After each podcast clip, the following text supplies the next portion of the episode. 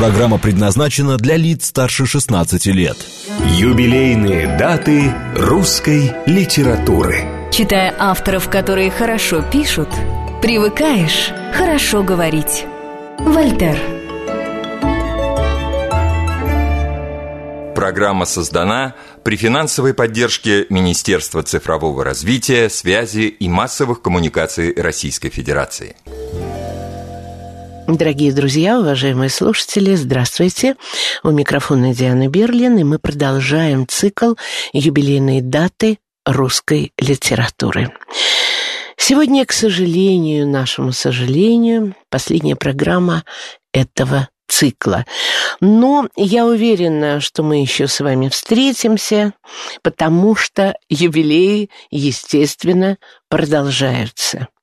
Слишком много у нас знаковых людей в нашей стране, и есть о ком говорить. Сегодня главный герой наш – это Михаил Леонидович Лозинский, поэт, акмеист, переводчик, один из создателей советской школы перевода. Я пригласила специально к нам в студию человека, которого вы уже знаете, и мы не раз убеждались, что его присутствие только повышает градус интереса героям нашего цикла. Это Павел Крючков, литературный критик, известный литературный критик, известный звукоархивист, зав. отделом поэзии журнала «Новый мир». Прошу здравствуйте. вас. Здравствуйте. Здравствуйте, здравствуйте Диана. И спасибо за то, что вы пришли. Спасибо, что пригласили.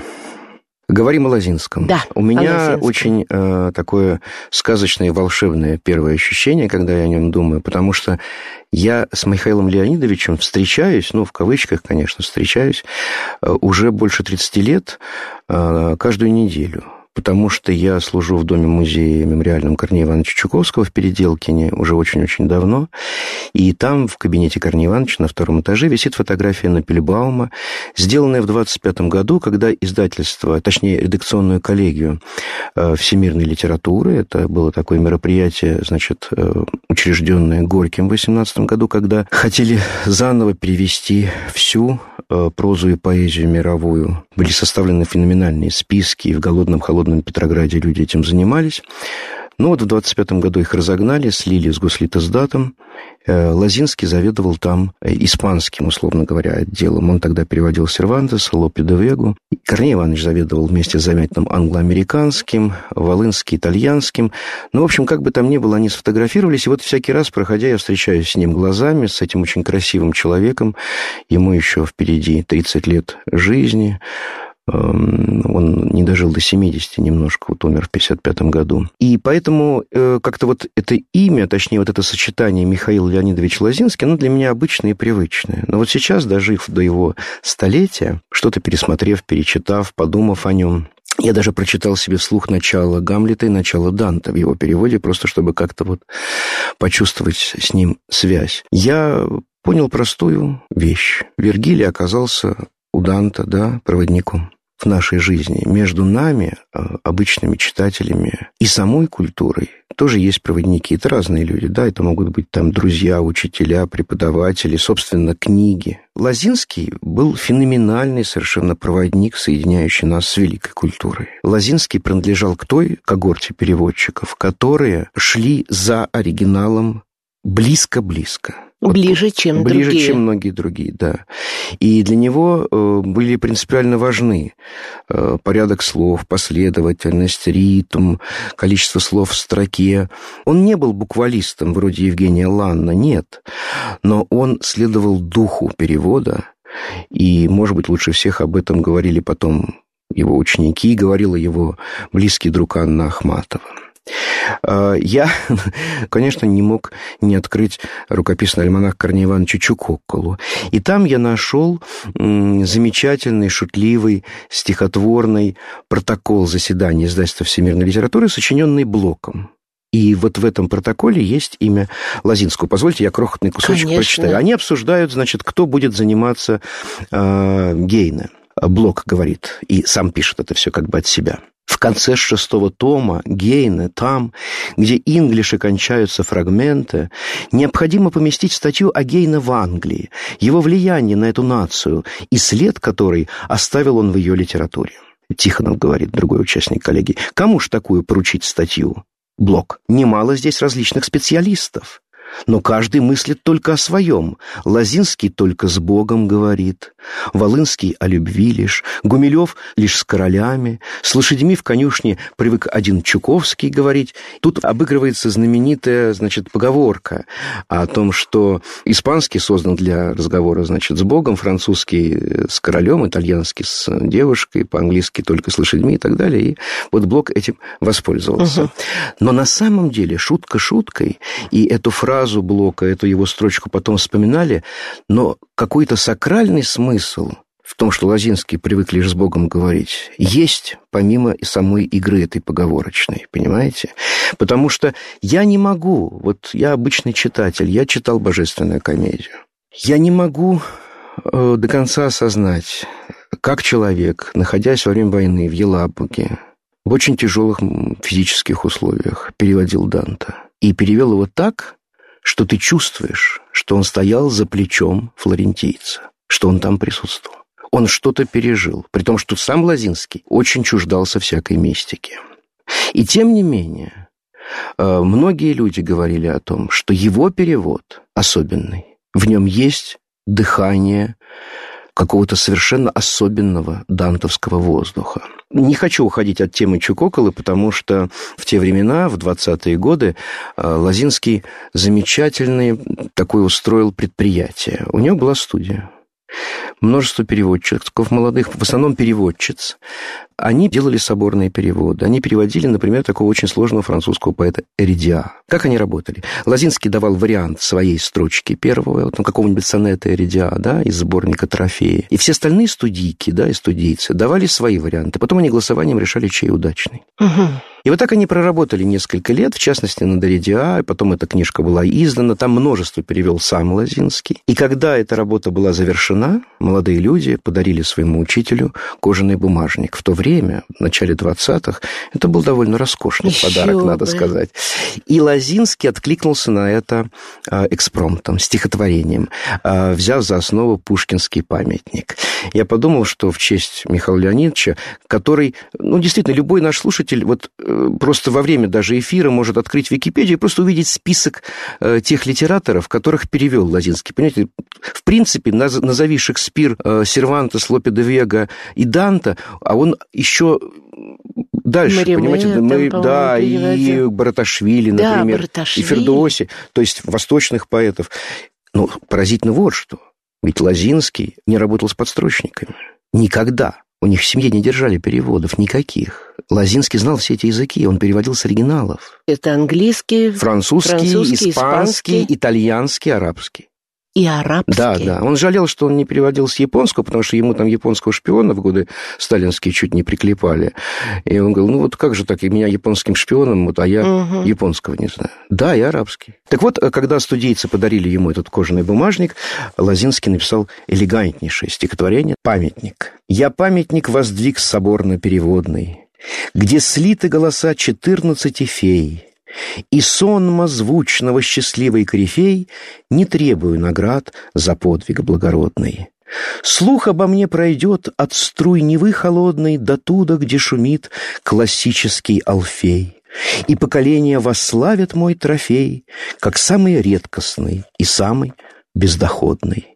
О, муза, ты одна поэту судья, Вплетай же в мой венец цветы эридиа, Дрог, Сатурон, Глок, Мак, Анемон и Шпажник, и пусть Альфонс Лемер, это издатель, увидев, что вовек французский подлинник не купит человек, в бессильном бешенстве похитит мой бумажник. Михаил Лазинский, 9 мая 23 года.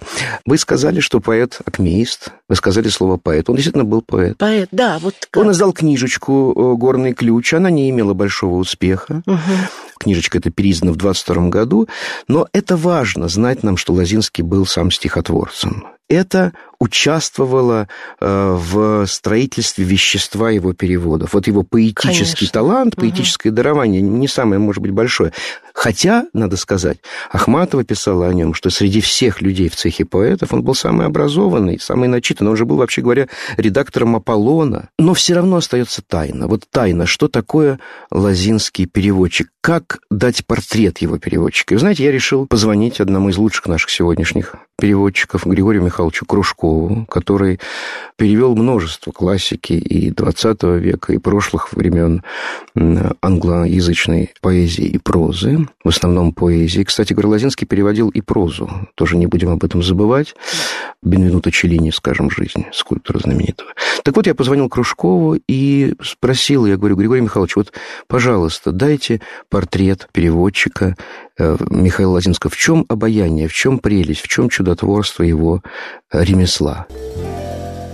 Он замечательно, как артист, входил в каждого из поэтов, которого он переводил, и передавал его по-русски во всем свободном, гибчайшем владении русским стихом и русским языком. Но он при этом все-таки следил, чтобы его уши не торчали. Вот Пастернак как бы за этим не следил, и он считал по-пушкински, что то, что он переводит, принадлежит в равной степени оригинальному поэтому и ему. Это просто их дружное сотворчество.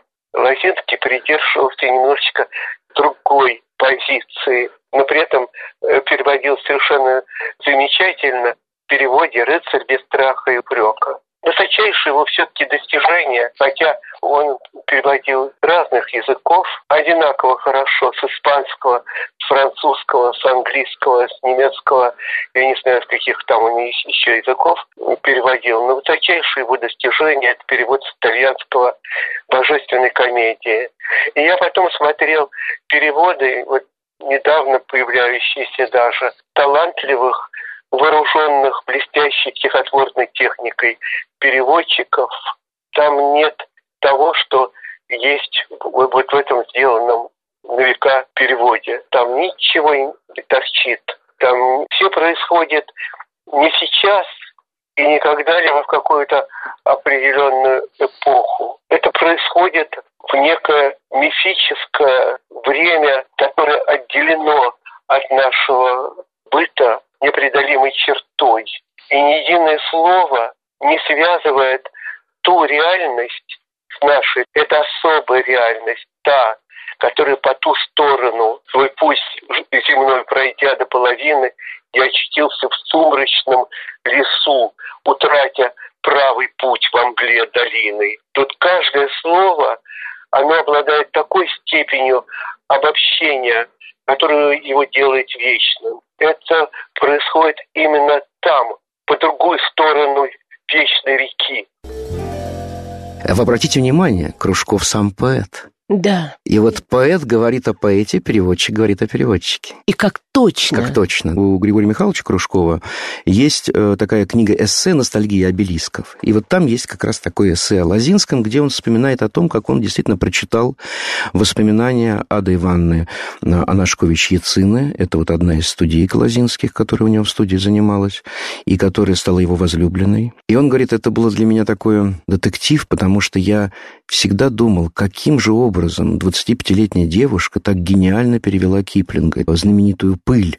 День-ночь, день-ночь, мы идем по Африке, день-ночь, день-ночь, все по той же Африке, пыль, пыль, пыль, пыль от шагающих сапог, отпуска нет на войне и так далее. Кто бы ни переводил, ее перевод был самый изумительный. Есть песня, кстати говоря. Они встречались, и он ей правил ее переводы угу. киплинговские. Она об этом замечательно писала, как она приходила с работы, там усталая, в их комнату, где они встречались, она ее варежкой называла, падала от усталости на кровать, а он сидел за столом и правил ее э, киплинговские, киплинговские переводы.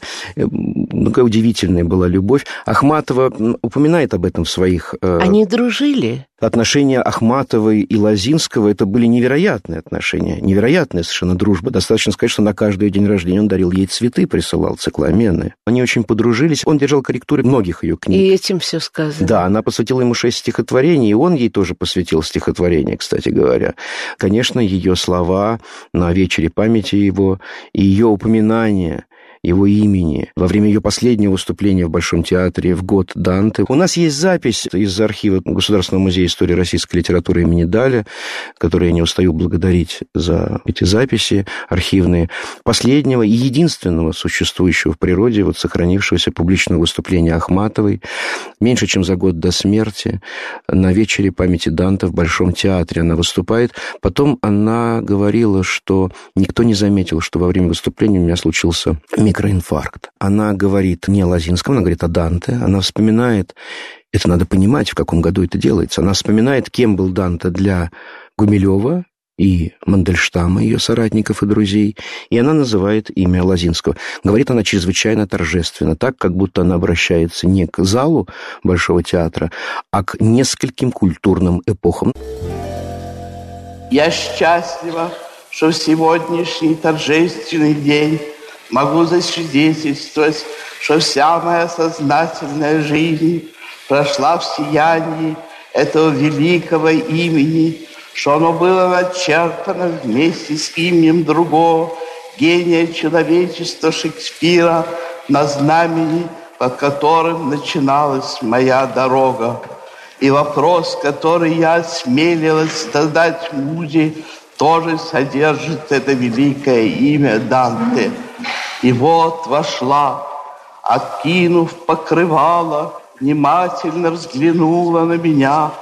Ей говорю, ты, Данту, диктовала страницы ада. Отвечай я. Для моих друзей и современников величайшим недосягаемым учителем всегда был суровый Алигьери.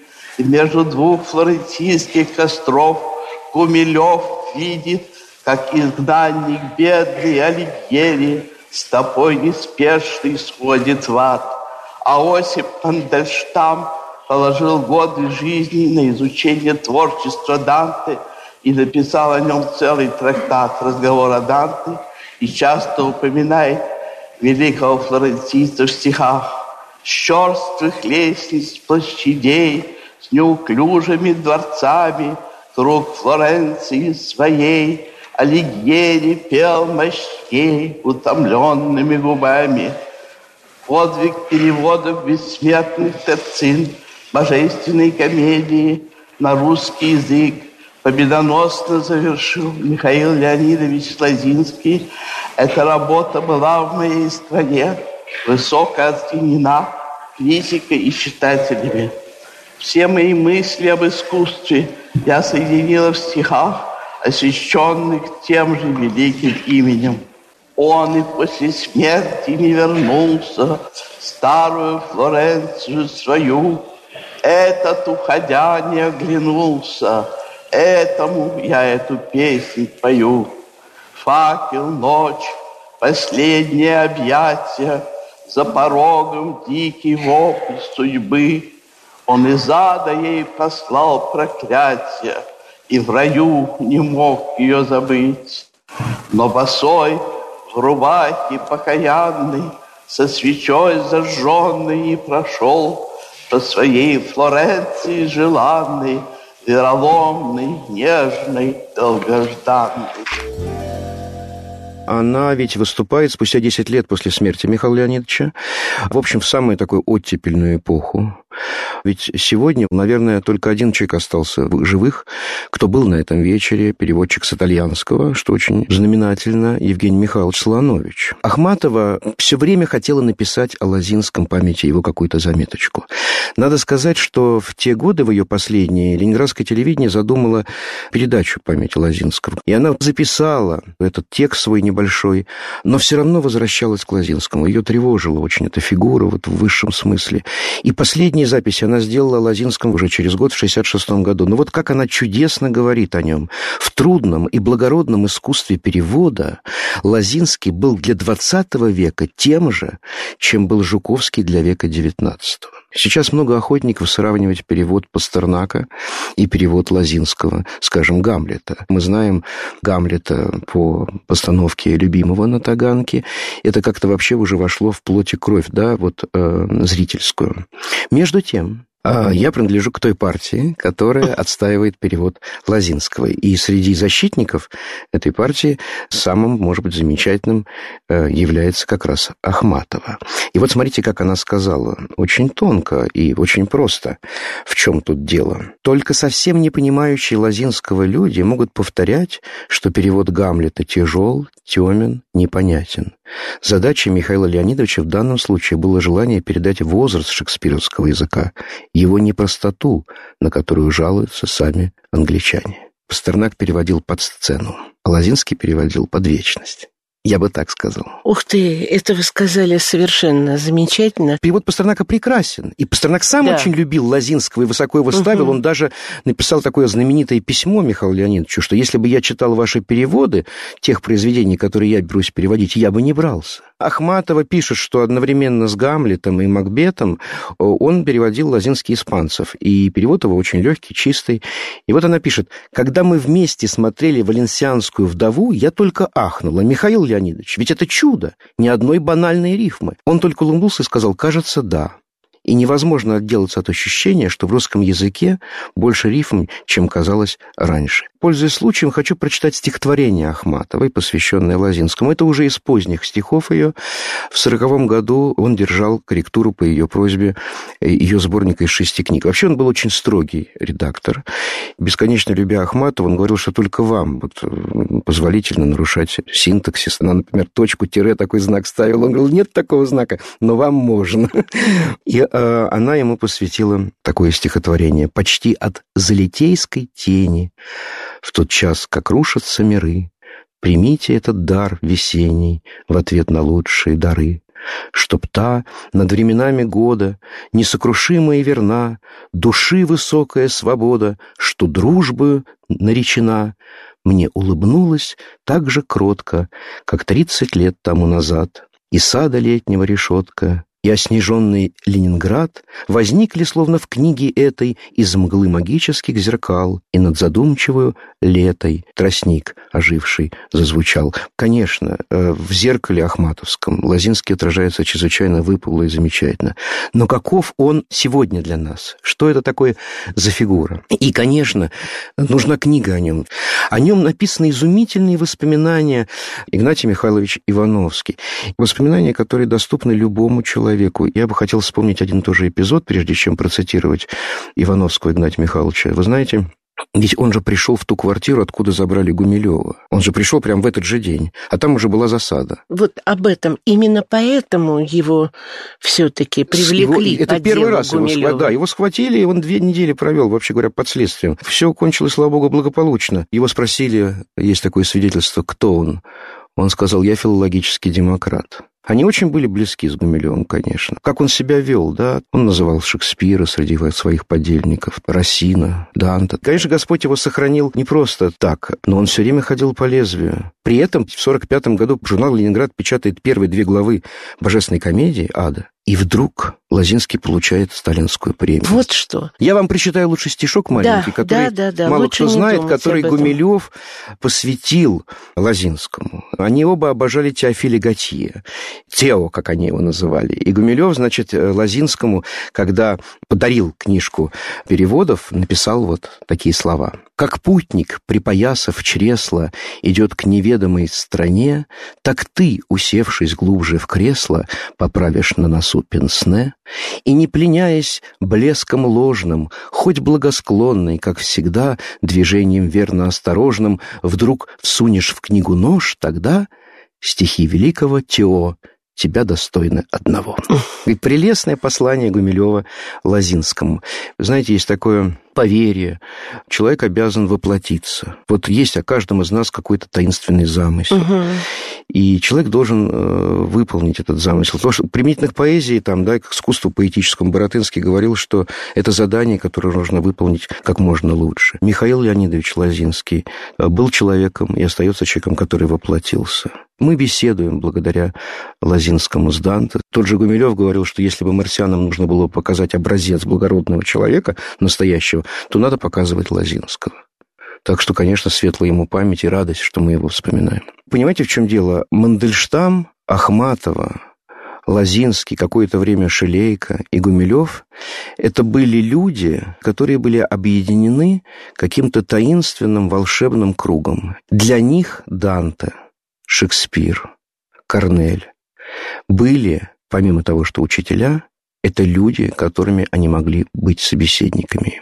Очень немногим дано так воспринимать культуру. Спасибо вам огромное. Спасибо. Михаил Леонидович Лозинский. Я уверена, что если вы впервые услышали это имя и прослушали нашу программу, у вас наверняка обязательно возникнет желание почитать об этом человеке. Обязательно. Итак, герой сегодняшней программы был Михаил Леонидович Лозинский. И здесь в студии, вот рядом со мной, к моему просто огромнейшему удовольствию, и рядом с вами был литературный критик, звукоархивист, заведующий отделом поэзии журнала «Новый мир» Павел Крючков. Спасибо. Мы прощаемся с вами, и я уверена, до лучших времен. Всего доброго.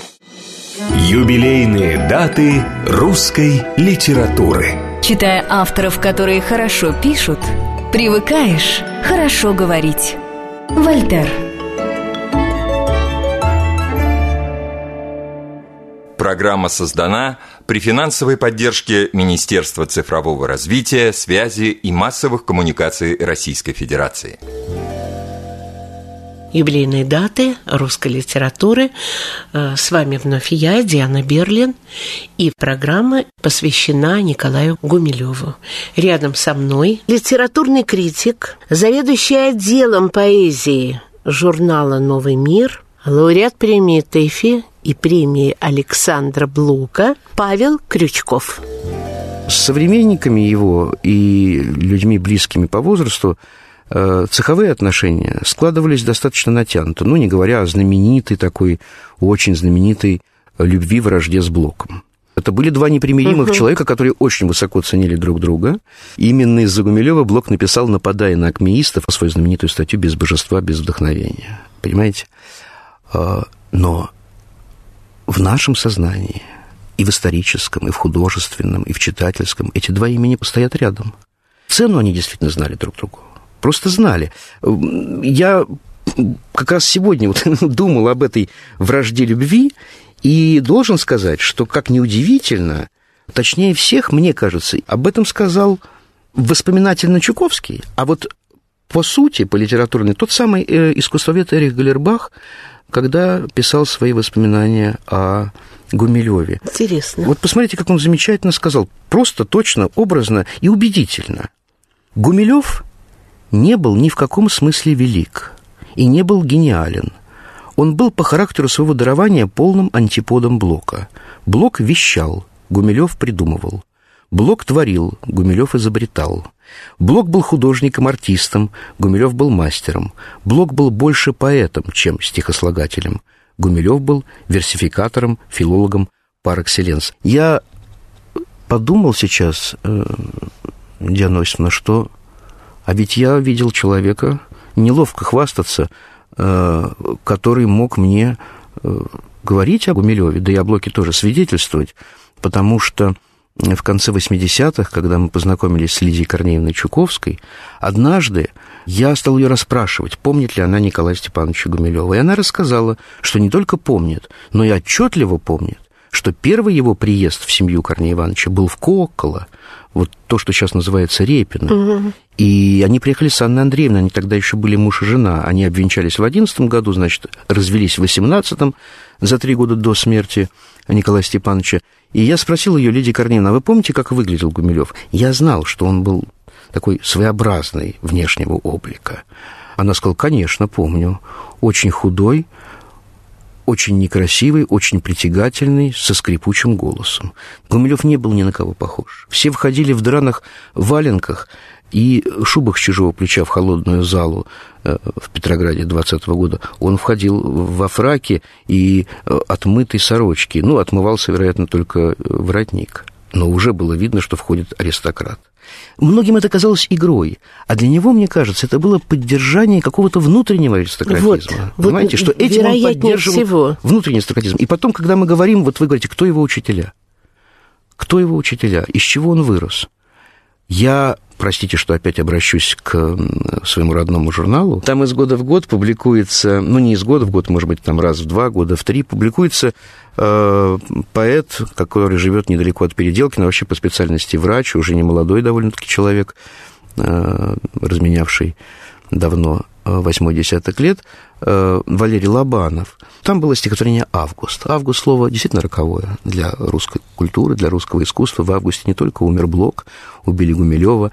В августе много чего случилось. Ну, например, знаменитое постановление журнала «Звезда» и «Ленинград», когда шельмовали Ахматова и так далее.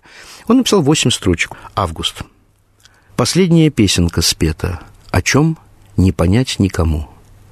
И тянется длинное лето, и нету претензий к нему – Спят зайцы на теплой опушке, С утра удивительный клев. Расстрелян Лермонтов, Пушкин, Расстрелян вчера Гумилев. Я прочитал стихотворение одному юноше, школьнику, и сказал, ты понял, о чем эти стихи? Э, понятно, что они памяти Гумилева, но ты понял, о чем? Почему расстреляны Лермонтов и Пушкин? И мальчик ответил замечательно. Чего ж тут не понять? Убив Гумилева, они в очередной раз убили в нем, да, вместе с ним они в очередной раз убили Пушкина и Лермонтова. Это замечательный ответ. Он действительно понял. Где вы взяли такого мальчика? Ну, секрет. Я не могу уйти от этого вопроса. Давайте. Гумилев Ахматова. Совсем недавно, вот в августе 21 года, значит, э, замечательный наш поэт, и с которым мы очень долго проработали вместе в «Новом мире», мой близкий старший друг, поэт Юрий Кублановский, дал интервью. Там Кублановский это очень просто, что ужиться двум таким поэтам было невозможно. Просто невозможно, и все. Потому Ахматова долго и не соглашалась на брак, что, будучи в житейском отношении, видимо, мудрее Гумилева, предвидела быструю обреченность их семейных отношений. Ну, а Гумилев был действительно, во-первых, правильно говорит Юрий Михайлович, по-пушкински горячий, влюбчив. В десятом году написал стихотворение «Дон Жуан», где, говорит Кублановский, на мой взгляд, дал самую емкую и точную характеристику Дон Жуана. И лишь когда средь оргии победной я вдруг опомнюсь, как лунатик бледный, испуганный в тиши своих путей, я вспоминаю, что ненужный атом я не имел от женщины детей — и никогда не звал мужчину братом. И Кублановский добавляет, и Гумилев, и Ахматова были чрезвычайно честолюбивы и своенравны. Какая уж тут семейная жизнь. Конец цитаты. А я дополню, что в поздние годы жизни Ахматовой она застала и собрание сочинений Гумилева, выходящее в Соединенных Штатах, и бесконечные были у нее разговоры с Павлом Николаевичем Лукницким, который, э, как и Лидия Чуковская, вел дневник своих разговоров с Ахматовой, и который, и все члены его семьи, и Вера, и сын э, Сергей, но ну, просто они сделали делом своей жизни составление биографии Гумилева, в том числе посмертной, они занимались его реабилитацией и так далее, и так далее. И вот читая дневник Лукницкого, в который раз обращаешь внимание на то, и читая материалы семьи Лукницких, что Ахматова чрезвычайно ревнива, спустя годы относилась к любым в ее присутствии разговорам о Гумилеве. Она могла в частном разговоре, она понимала, что как поэт она его мощнее, сильнее, и... но она более пушкинский поэт, чем он. Конечно, и она больше успела. Важно другое. Она могла свидетельствовать. Она сама была акмеисткой, Конечно, она не могла забыть, что когда они познакомились, и он представлял ее там на башне Вячеслава Иванова, тому же Чайковскому, в ее присутствии он говорил «Аня моя ученица». Это было за какое-то время до выхода ее первой книги «Вечер». А когда он вышел, этот томик маленький, Гумилев ничего не смог с собой делать. Он сказал «Ты настоящий поэт». И она при его жизни уже пошла дальше, выше и глубже его. Если бы не одно обстоятельство, если бы не последняя его книжка. Тут Ахматова признавала и понимала, что какого уровня поэта, не мужа, мужа она потеряла уже где-то году, наверное, в 16-17. Они действительно были очень молоды, это тоже надо понимать. Да. Но какого уровня поэта потеряла русская поэзия? Я должен сказать, что вот из чего рождаются стихи, да? Ахматова написала, помните, когда бы вы знали, когда из какого ссора, угу. да, растут стихи неведеста, да, как желтый дуванчик у забора, как лопухи или беда.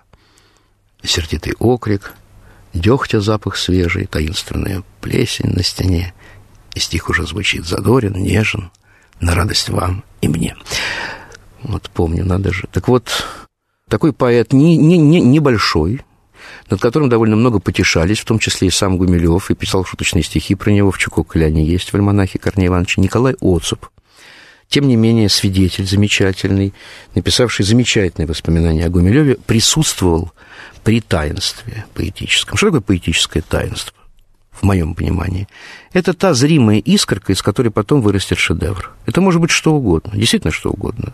А, колодезная жертв звякнула, машина проехала, на твоих глазах поссорились друзья, да вообще, ссор, непонятно из чего. И вот Отцу поставил это свидетельство. Он пишет, что будущим биографам поэтов, вероятно, будет не безинтересно узнать, как и когда был написан «Заблудившийся трамвай», одно из центральных стихотворений сборника «Огненный столб». Гумилев в это время был со мной в самой тесной дружбе. Дни и ночи просиживал у меня на Серпуховской. Ночь с 29 на 30 декабря 1919 года мы провели у моего приятеля, мецената, инженера Александра Васильевича К. Разумеется, Издатель переиздавать Гумилева не собирался, но узнав, что поэт нуждается в деньгах, подписал бумагу, по которой автор сборника «Колчан» получал 30 тысяч рублей. Мы веселились, пили, ночью нельзя было выходить, комендантский час, очевидно. Мы вышли уже под утро. Когда мы направлялись к мосту, неожиданно за нами, несмотря на очень ранний час, загремел трамвай. Я должен был провожать даму, а Гумилев пустился бежать. Как я вскочил на его подножку, было загадкой для меня. В воздухе огненную дорожку он оставлял и при свете дня, пишет Оцеп. На следующий день Гумилев читал мне заблудившийся трамвай. Прием наложения планов, уже давно разрабатывавшийся некоторыми из тогда еще совсем молодых петербургских поэтов, использован Гумилевым в этом стихотворении, а позднее и в замечательном стихотворении «У цыган» с редким мастерством. Действительно, а, это шедевр, и вот Кублановский об этом говорит в интервью, шедевр э, «Заблудившийся трамвай», э, потому и шедевр, что до сих пор люди пытаются прочитать это стихотворение. Не то чтобы расшифровать, а его вот эту многоплановость, его сюрреалистичность невероятную, очень тождественную тому, что происходило тогда в Петрограде, она и сегодня волнует, как будто и не прошло сто лет. И сегодня. И я каждый раз, когда читаю глазами ли, вслух ли бывает, я каждый раз испытываю, как у меня по спине бегут мурашки. Я не понимаю, как пишутся такие стихи. Будучи многолетним профессиональным читателем, я этого понять совершенно не могу. Я давайте, может быть, прочитаю эти стихи. Конечно. И вы знаете, перед тем, как я это сделаю, я все-таки хочу вернуться к своему кормильцу, в доме которого я столько лет тружусь в Переделкине, Корнею Ивановичу. Вот у меня в руках, жалко, что мы можем, не можем видеть, но как бы там ни было. У меня в руках э, первая публикация мемуара Чуковского о Гумилеве, не опубликованные страницы Чукокола, которая вышла в 1986 году в альманахе «День поэзии». Я держу фотоко... Э, ксерокопию, и в нее вклеены, как вы можете видеть, страницы машинописи. Вот видите, вклеены. Это вклеивала внучка Чуковского, Елена Цезарина. Тогдашним, тогда, в 86 году, еще советская цензура не посчитала возможным публиковать такой огромный, как ей казалось, очерк Гумилё... о Гумилеве. Сейчас-то мы видим, что он никакой не огромный. 86 год Э, в посмертной биографии Гумилева очень важный. В этот год в библиотечке «Огонька» вышла первая книжечка его стихов. И об этой истории уже написаны воспоминания. И я сам об этом вспоминал, как я в 6 утра встал на работу, встал на час раньше, чтобы занять очередь киоску, потому что мне сказали, что выйдет журнал «Огонек» с подборкой стихов Гумилева. Я очень хорошо помню этот номер, на обложке которого Ленин говорил по телефону. Э, это была картина из каких-то, какого-то знаменитого советского художника. И э, в Москве тогда судачили о том, что Ленин говорит с, Гуми... Э, с Горьким, который хлопочет об арестованном Гумилеве. Разумеется, это была мифология. Ну, Господи. Ну, конечно. И вот Корней Иванович пишет ближе к концу своего очерка, улыбаясь над ранним Гумилевым, неожиданно начинает вспоминать, вот как он читал свои стихи. Чуковский пишет «Я и теперь, когда читаю его «Лес», «Шестое чувство», заблудившийся трамвай, слово, память в его сборнике «Огненный столб» лучший из всех, когда-либо написанных им вспоминаю глуховатый, немного простуженный и совершенно новый для меня голос поэта, каким он никогда не читал своих прежних стихов. Значит, оборву я цитату, значит, Гумилев сам видел эту эволюцию в себе. Сам видел, что через вот все эти бесконечные экзотические ходы, через все эти Африки, Сомали, через все вот это, он начал выходить на некую прямую, удивительную и не менее трудную дорогу, чем когда он пробивался через джунгли или через океаны. Чуковский пишет, в голосе этом уже не было пышной торжественности. Что-то молитвенно кроткое слышалось в той интонации, с которой в заблудившемся трамвае он произносил имя Машенька, такое русское, никак не вмещавшееся в прежнем его словаре, где полновна, полновластно царили такие имена, как Лайце, Андромеда, Маб, Семирамида, Лилит, Машенька. Я никогда не думал, что можно так любить и грустить. Это был новый Гумилев, наконец-то преодолевший холодную нарядность и декоративность своей ранней поэзии. И перед тем, как мы будем читать это стихотворение «Заблудившийся на трамвае», я хочу сказать, что это очень важные слова, которые мы сейчас услышали.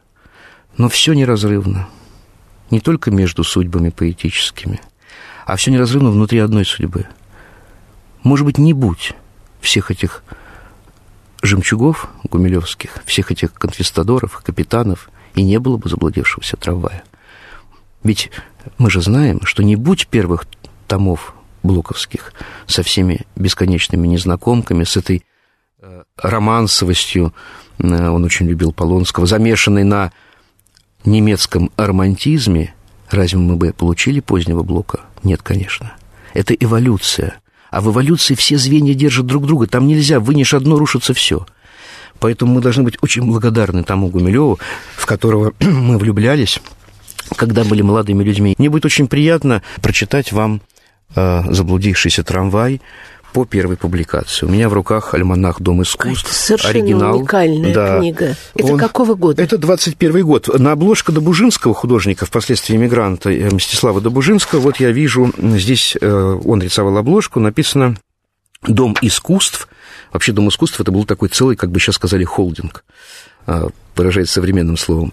И э, альманах это было только маленькое его такое ответвление, потому что это была действительно замечательная э, такая гуманитарно-просветительская организация в Петроградской, об этом отдельный разговор. А когда переворачиваешь обложку альманаха, то на титуле написано то же самое, а внизу Петербург, 21 год. То есть Добужинский рисовал обложку, думаю, угу. что альманах выйдет в 20-м, но видите, на какой бумаге, вот я сейчас переворачиваю эти листы, поразительно, что между стихотворением «Заблудившийся трамвай» и предыдущей публикацией э, художественная вкладка. Рисунок Добужинского «Тень» из цикла «Сны», большой небоскреб, на котором страшная тень паука. На другой стороне тоже Добужинский, Москва с вывесками ранними советскими и красивая маленькая картиночка художника Верейского в парке. Эта вставка разделяет два стихотворения. Перед заблудившимся трамваем, перед этой вставки, напечатано стихотворение маленькой Ахматовой, написанное в том же самом девятнадцатом году. И сейчас, когда я э, буду читать Гумилева, я сначала все-таки прочитаю Ахматову. Они поразительно здесь аукаются, их разделяет вот эта художественная вкладка. Это тоже первая публикация одного из самых грозных и, как я сейчас вижу, пророческих ее стихотворений. Я читаю стихотворение Анны Ахматовой из э, сборника «Дом искусств». Чем хуже этот век предшествующих, разве? Тем, что в чаду печали и тревог Он к самой черной прикоснулся язве, Но исцелить ее не мог. Еще на западе земное солнце светит, И кровли городов в его лучах горят, А здесь уж белая дома крестами метит и кличет воронов, и вороны летят. Как это напечатано? Да. Невероятно. Вы переворачиваете вкладку и читаете «Заблудившийся трамвай». Ну, я прошу прощения, стороне длинная. Ну, я надеюсь, что те, кто нас слышит, знают. Даже кто слышит впервые, впервые эти стихи, и вообще впервые стихи Гумилева, а может, кто-то вообще впервые слышит, как в радиоэфире не актер, а просто читатель читает стихи, я скажу свое любимое присловие. Слушая стихи, любые, не надо гнаться внутри самого себя за их смыслом. Надо слушать ту музыку, которую участвовала в их зарождении – Потом вы посмотрите в книжке и так далее. Сейчас не гонитесь за смысловыми связями. Во-первых, все не поймаете, потому что «Заблудившийся трамвай», повторяю, одно из самых сюрреалистических, то есть причудливых, фантастических стихотворений. Скажу только общее место, что, конечно, образ этого трамвая, как и образ страшного автомобиля в стихотворении Ходосевича, написанный в то же время, это, конечно, образ вот этой жуткой революционной стихии, сметающей все на своем пути, страшный, летящий в никуда и не могущий остановиться. То, что самые разные люди довольно скоро почувствовали, и что это все надолго. Но вот начало этого, его надо было зафиксировать Гумилев, заблудившийся трамвай. Шел я по улице незнакомый, и вдруг услышал вороний грай, и звоны лютни, и дальние громы, передо мною летел трамвай — как я вскочил на его подножку, было загадкою для меня. В воздухе огненную дорожку он оставлял и при свете дня. Мчался он бурей темной, крылатой, он заблудился в бездне времен. Остановите вагона вожатый, остановите сейчас вагон. Поздно. Уж мы обогнули стену, мы проскочили сквозь рощу пальм, Через Неву, через Нил и Сену Мы прогремели по трем мостам, И, промелькнув у оконной рамы, Бросил нам вслед пытливый взгляд Нищий старик, конечно, тот самый, Что умер в Бейруте год назад. Где я? Так томно и так тревожно сердце мое стучит в ответ. Видишь вокзал, на котором можно в Индию духа купить билет? Вывеска. Кровью налитые буквы гласят «Зеленая». Знаю, тут вместо капусты и вместо брюквы мертвые головы продают в красной рубашке, с лицом, как вымя, голову срезал палач и мне. Она лежала вместе с другими здесь, в ящике скользком, на самом дне. А в переулке забор дощатый, дом в три окна и серый газон. Остановите вагона вожатый, остановите сейчас вагон.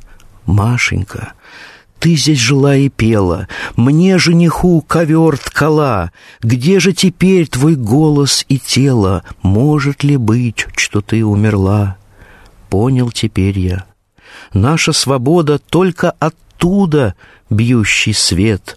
Люди и тени стоят у входа в зоологический сад планет. И сразу ветер знакомый и сладкий, И за мостом летит на меня Всадника длань в железной перчатке И два копыта его коня. Верной твердынью православия Врезан Исакий в вышине. Там отслужу молебен о здравье Машеньки И панихиду по мне. Но все ж навеки сердце угрюмо — и трудно дышать, и больно жить, Машенька. Я никогда не думал, что можно так любить и грустить. Потрясающе. Вы знаете, я вот сейчас в который раз смотрю, читая эти стихи, как сегодня действительно... написанные. Во-первых, сегодня. Во-вторых, как он связал несколько исторических эпох. И французская революция, да, сено течет, и его это Африка излюбленная, и, конечно, Нева. И как здесь звучит «Медный всадник» Пушкина, да, и очень тут интересные можно параллели проводить. Это уже дело э, и делается, и сделано, я не буду останавливаться. Но главное в этом стихотворении – это фантастическая его внутренняя симфоническая музыка, понимаете? которая окутывает тебя всего. И странно, мы прочитали сейчас стихи, написанные сто лет тому назад, а я не знаю, я не знаю, что нужно иметь внутри себя, чтобы э, создать такое стихотворение. Но нужно иметь вот ту судьбу, которая была у него, Конечно. понимаете? И я хочу, вы знаете, мне сейчас такая мысль пришла в голову. Мгм. Может быть, она неудачная. Первый раз мне пришла такая мысль в голову, что вот Гумилев сам по себе заблудившийся трамвай. Среди веков, среди этого кошмара, среди всех своих подвигов, любви, Да, Вы понимаете? образ, конечно... Вот что-то это есть. Ну, Кроме как... того, что то, что несется сквозь все время, трамвай, который, конечно, никто не возможно, остановит. Возможно. И главное, ведь, понимаете, правота ваша хотя бы в том, прежде всего в том, что он в него вскакивает. Вы понимаете, а он И все он равно вскакивает. Вскакивает. И он становится как всадник с конем, с ним единым веществом единым веществом с этим трамваем. А куда он может деться от той эпохи? Ведь что такое трамвай? Трамвай – это 20-е годы. Конечно. Куда он может от них деться? Никуда. Другое дело, что он видит, когда трамвай несется. Он уже видит себя безголовым, он уже видит вот то, что видит. И тем не менее. И тем не менее. Понимаете, если он, он просит остановить, но остановить не для того, чтобы выйти, а остановить, потому что стихия это Конечно, разрушительно. пойдет дальше. Да, она разрушительна. Конечно. Он видит, что это разрушительно. Да. Он для меня действующий поэт, продолжающийся, в том числе через тех, кто писал стихи уже спустя много лет, как он был убит. Он продолжается, Гумилев. Он не остался в 21 году. Вот что важно. Конечно. Он продолжается и в нашем читательском опыте, и в нашем сегодняшнем разговоре, Да. и в тех, кто пишет стихи сейчас, кто обращается к его светлой памяти и к его замечательной, чарующей поэзии. Спасибо вам огромное. Сегодня нам подарил просто, ну, незабываемый, совершенно незабываемый день, я бы даже сказала, который перейдет вечер, а кто знает, может быть, и ночью кто-то полезет в интернет. Литературный критик, звукоархивист, заведующий отделом поэзии нашего любимого журнала «Новый мир», лауреат премии ТЭФИ и премии Александра Блука Павел Крючков.